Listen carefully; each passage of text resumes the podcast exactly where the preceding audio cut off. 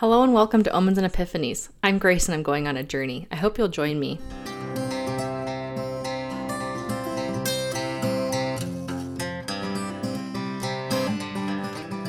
Today we're talking about the 10th card of the Major Arcana, the Wheel of Fortune. So, this is a great time to go get that card and come back with a hot cup of tea, maybe a journal, I don't know, and get cozy. If you're driving, just drive. Focus on that.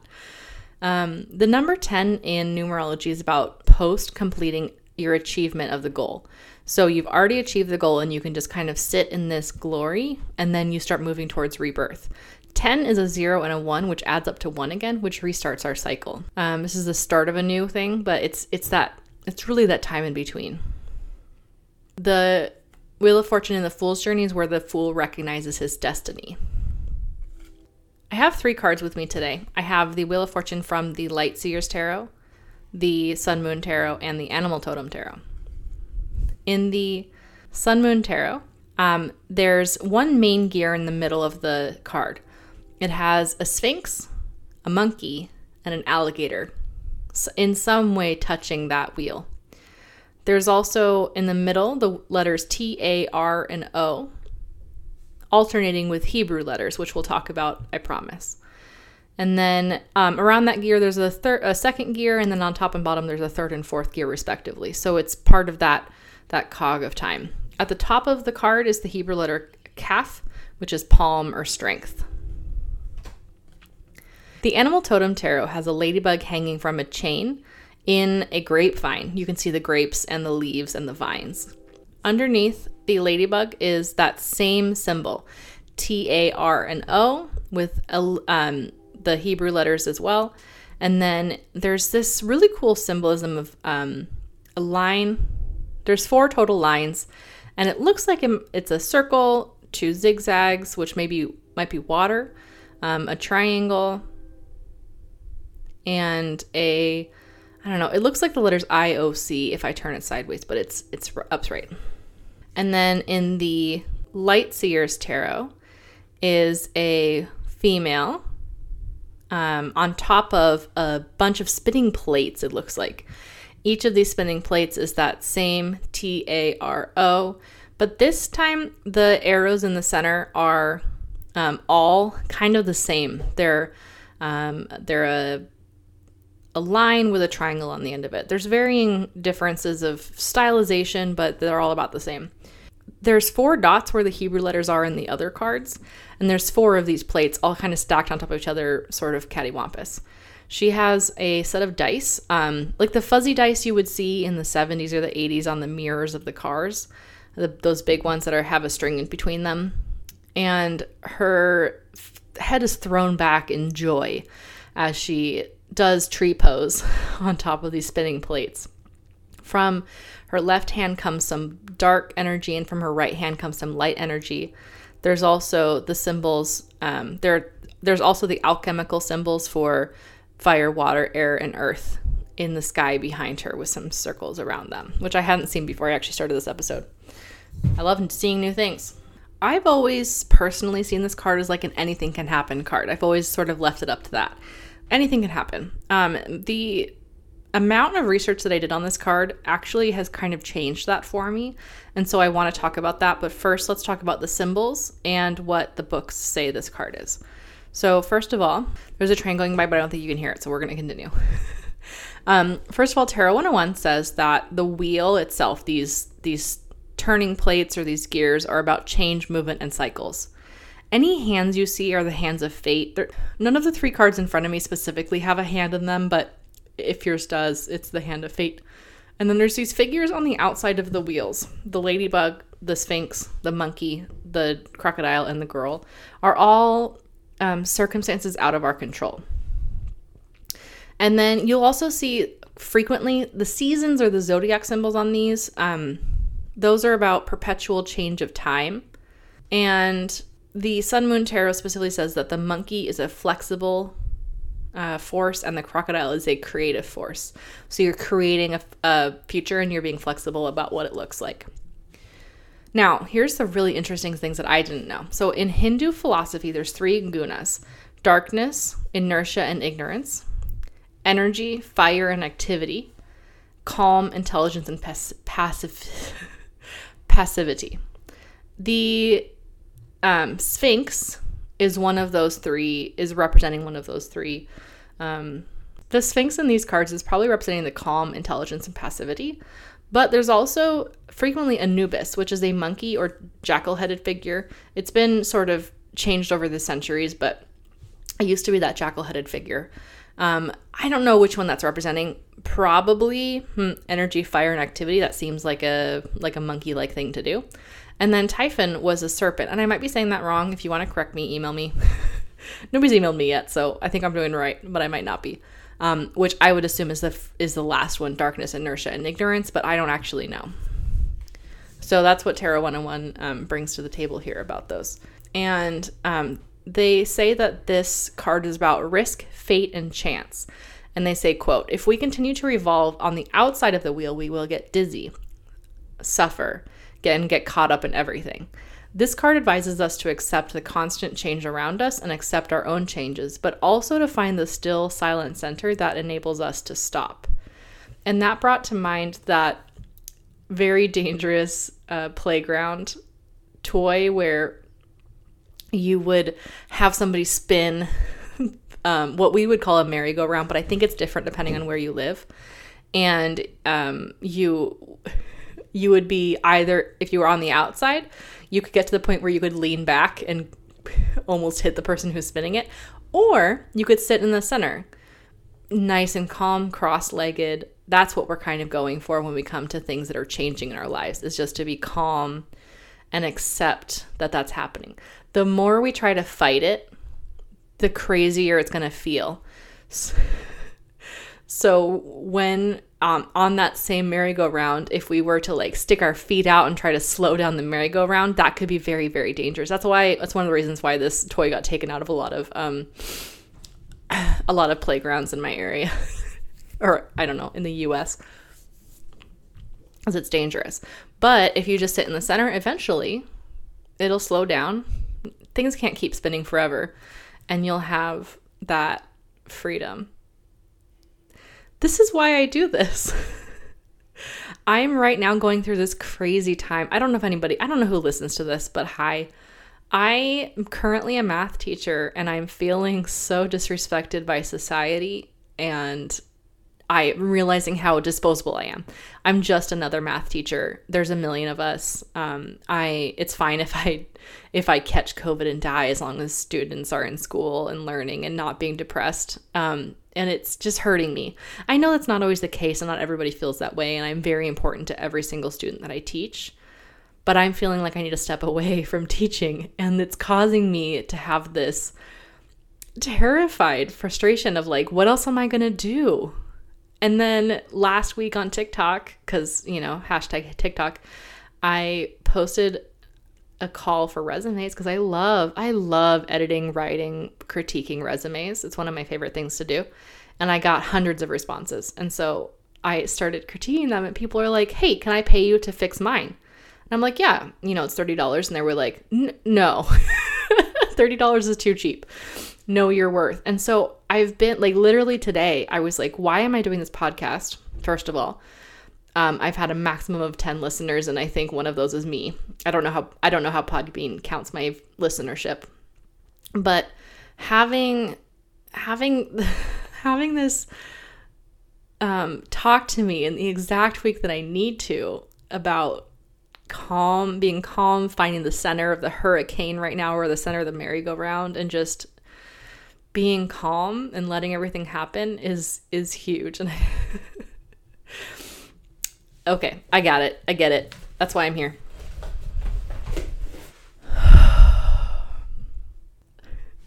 so, anyways, to carry on, um, Aleister Crowley, our favorite person, especially since last freaking episode where we learned all about him. Um, well, we didn't learn all about. He keeps popping up. I don't really want to give him. Oh no, that was two episodes ago. Okay, so from two episodes ago, you'll remember that the um, the Hermetic Order of the Golden Dawn. We spoke about Aleister Crowley a lot. Well, in his paper Liber auf die Natura, which probably means like I don't actually don't know. Um, he says, quote, The Sphinx is thus a glyph of the satisfaction and perfection of the will and the work, the completion of the true man as the reconciler of the highest with the lowest. So, for our convenience, conventionally to distinguish them. This then is the adept, who doth will with solid energy as the bull, doth dare with fierce courage as the lion, doth know with swift swift intelligence as the man, and doth keep silence with soaring subtlety as the eagle or dragon. Moreover, the Sphinx is an eidolon of the law, for the bull is life, the lion is light, the man is liberty, and the serpent is love. Now, you might recognize that there's four things happening here. This actually becomes part of those four, um, the four suits that we see in the tarot. Air being um, swords, which is about the statement to know. That's coming from man. Fire is wands, which is to will, uh, which he relates to the bull. Water is cups, which is to dare. Now, it says it's lion, but the serpent was love, and love is cups, and I'm confused, but it's fine. And then earth is earth or pentacles is to be silent, which is the eagle. Eagles are very rarely silent as far as I hear, but it's fine. Crowley also identifies the Sphinx, which is both beast and human, as somebody who has fully integrated all aspects of themselves. So, this is why the Sphinx is part of this. Um, I just thought it was kind of like an Egyptian thing, but it really does have a lot to do with this. Um, the Sphinx also takes place, I think, in Oedipus, Oedipus Rex, which is the Greek story of a family who receive a prophecy that their son is going to murder the father and marry slash, you know, do the mother. And so, because of this prophecy, they send him away. He's adopted into a new family. He does not know the prophecy. Um, I, I feel like they tell him eventually, but overall, he doesn't know the prophecy. Well, okay, so one day he's traveling and he comes across a man. He gets in a fight with him. He murders him. Great. Step one of the prophecy has been fulfilled because he thinks his father is the person who is um, raising him, but that was the man who actually fathered him. And uh, from some turn of events, it's been since college since I took Greek mythology, and I didn't I didn't read up on this before my podcast, and I'm so sorry um, he ends up falling in love with a woman who is the murdered man's wife. And yes, that's his mother. Once he realizes this, I don't know, deception or whatever makes him mad, he ends up plucking his eyes out so he can never look upon um, his mother with lust again. And so he thus fulfills the prophecy because of the prophecy. Without the prophecy, it might not have happened. And that's why today I'm going to talk about free will. But first, let's talk about those letters on the wheel because it's very they're very common. Now, I always thought that because it's T A R O T, like if I continue, it spells out the word tarot. But the Sun Moon Tarot um, explains that you could have a lot of different options from here. One is rota or wheel. One is tarot without the T, which is just tarot. One is orat, or to speak, like if we orate. One is Torah, which is the Jewish law. And the last one's Ator, which is a um, Egyptian goddess of life. Uh, Tarot 101 says, quote, some interpreters have connected the four elements, the four suits, and even the four holy letters in the tetragram- tetragrammaton, which is the fourfold name of God. And as luck would have it, I actually came across a post in a Facebook group that actually talked about this, and so I took a screenshot of it. Um, so somebody in the I think it's tarot nerds group, but of course I didn't take a picture of that. Um, says the letters Y H V H Yod Hey Fe Hey, which is not yeah, which are, the four Hebrew letters around the outside do not spell out a Jehovah or a sacred name of God. They're called the Tetragrammaton in Greek, pronounced um, Adonai in Hebrew, and they're an abbreviation meaning He who causes to be, or the name of God supplied to Moses, translated as I am what I am. So now that we've established this, um, what all these symbols mean, we can get into free will. Mama Moon's Book of Magic says, quote, Nothing is set in stone. If the reading tells you something you don't like the sound of, you have the power to change the outcome. So I'm trying to get into what what we believe in the spiritual realm about free will. Um, and then, as my mother says, because she's a reader, um, she's been reading since before I was born. She's she says um, this she says something like this is just the most likely outcome but if you walk out of that out of the store and you turn left instead of right it could be a completely different reading. So keep that in mind. Um, and then it's gonna be a short episode sorry. Sorry if you're used to like 30 minute episodes. Um, and then i was looking at what we feel about free will um, specifically in wiccanism and i found a um, a YouTube video called Crash Course Literature 409 Free Will, Witches, Murder, and Macbeth, with John Green presenting the information, which of course I had to watch. And so um, he says, quote, All of us would like to know if our future is fated or our will is free. In some way, Macbeth learning his, sorry, in some way, Macbeth learning his future seems to change his future. Like, was he going to be king before he found out that he was going to be king? Now, okay, I'm going to be super honest with you. I know Greek mythology more than I know Shakespeare, even though I should know Shakespeare a little bit more than I do. Um, if I remember correctly, Macbeth, um, Macbeth was like told by witches some prophecy, and he tried to um, he tried to stop the prophecy, and knowing the prophecy and trying to stop is actually what made the prophecy happen, just like Oedipus. Okay, so sometimes knowing what's about to happen changes the future. Um, so uh, the, he continue. John continues, quote, after all, it's not the prophecy that did the damage, it's the believing of the prophecy. And um, he explains, quote, a coven of witches objected to, oh, this is real life now. So that was Shakespeare writing. Okay. Now, it has been rumored for a long time in the community, um, not the witchcraft community, the the theater community, that if you say the word Macbeth while on stage, which ah, I think that actually counts for this too, because I'm technically like in a stage. Um, but if you say that the play will be ruined. It'll be people will die. There's actually a whole study on a whole sequence of things that have happened in the past. So what the what the explanation is is that a coven of witches objected to the sh- to uh, sorry to Shakespeare using real incantations, so they put a curse on the play according to fake folklore.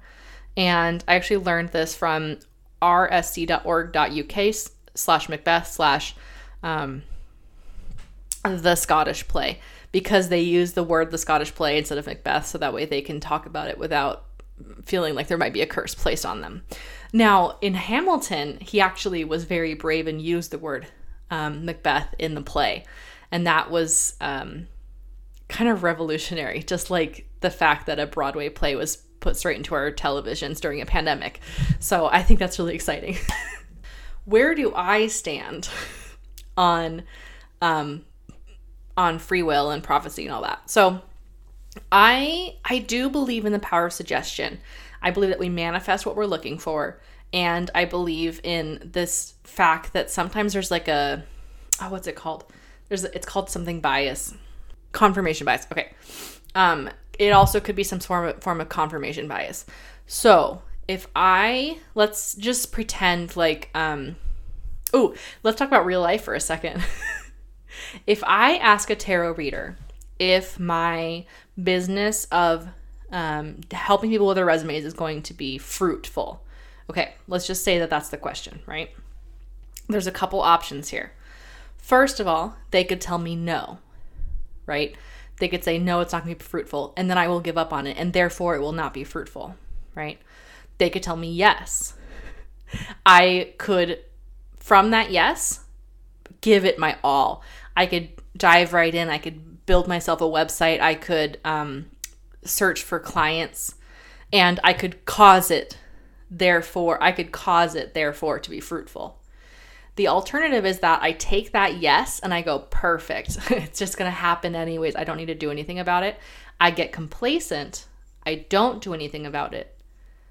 And then I don't know if it works or not, right? It probably won't work if I don't put the hard work in. So that's why when somebody comes to me, a tarot reader, with a yes or no question, I always follow it up. I might answer their question, yes or no, But I will almost always follow it up with a so you have to do this or but you have to do this. That way they don't have that confirmation bias or they don't give up because I said no, right? I don't want that to have a I don't want them to have I don't want that to be a um a bane on their existence. Now, I also could say no and they could say what do you know? I'm going to make it happen anyways, right? So I guess there's a version where I say no or a tarot reader tells me no and then I just prove them wrong because I want it to be so badly. So, what I'm going to say is that rather than turning our attention to divination in order to know the future or to to figure out what's going on, I want to take the free will into our own hands and I want to manifest the world that we desire. So, I want to be successful in something outside of teaching. I want to try my hand at not being in a classroom. I want something that gives me um, uh, the feeling of being respected, of the feeling of helping people. And I want to educate still. I just don't want to educate in public schools.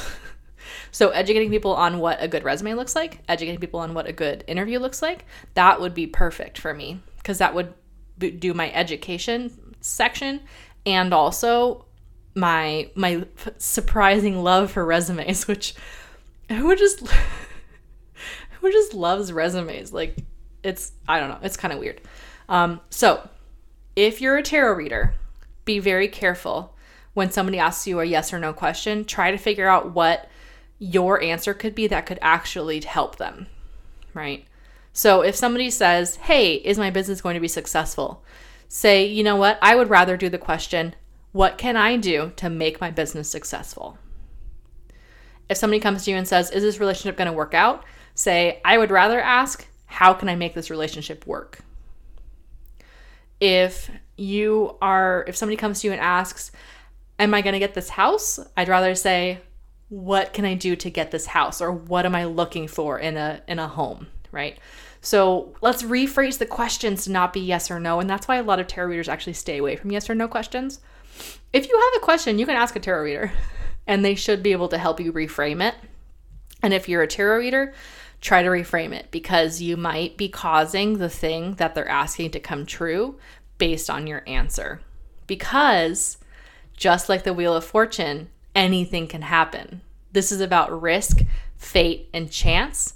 And you just have to find the center, be calm, and let it happen.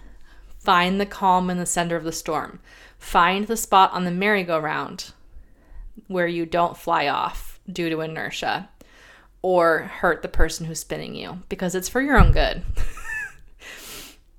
we don't know why yet, but it's for your own good. I've learned so much. Oh my gosh. Okay, I hope you have a beautiful week. I am feeling a little overloaded, so I don't know if I'm going to do this every other week or every week, but just keep an eye out and feel please email me. I'm feeling kind of alone right now. Like I'm just talking to the universe. And I would just love to know that there's at least one person out there that I'm helping. So if that's you, if you find enjoyment from my podcast, I would love it if you would reach out. You can email me at omensandepiphanies at gmail.com. You can find me at, on Facebook and Instagram at omens and epiphanies. I use the and symbol in my name. You can find me at Twitter at omens epiphanies because Twitter took away the at. And you can find me on TikTok at omens and epiphanies if you'd like. So, I hope you have a beautiful day. And I hope you'll join me next time for card number 11 Justice, not Strength. Have a great day. Bye.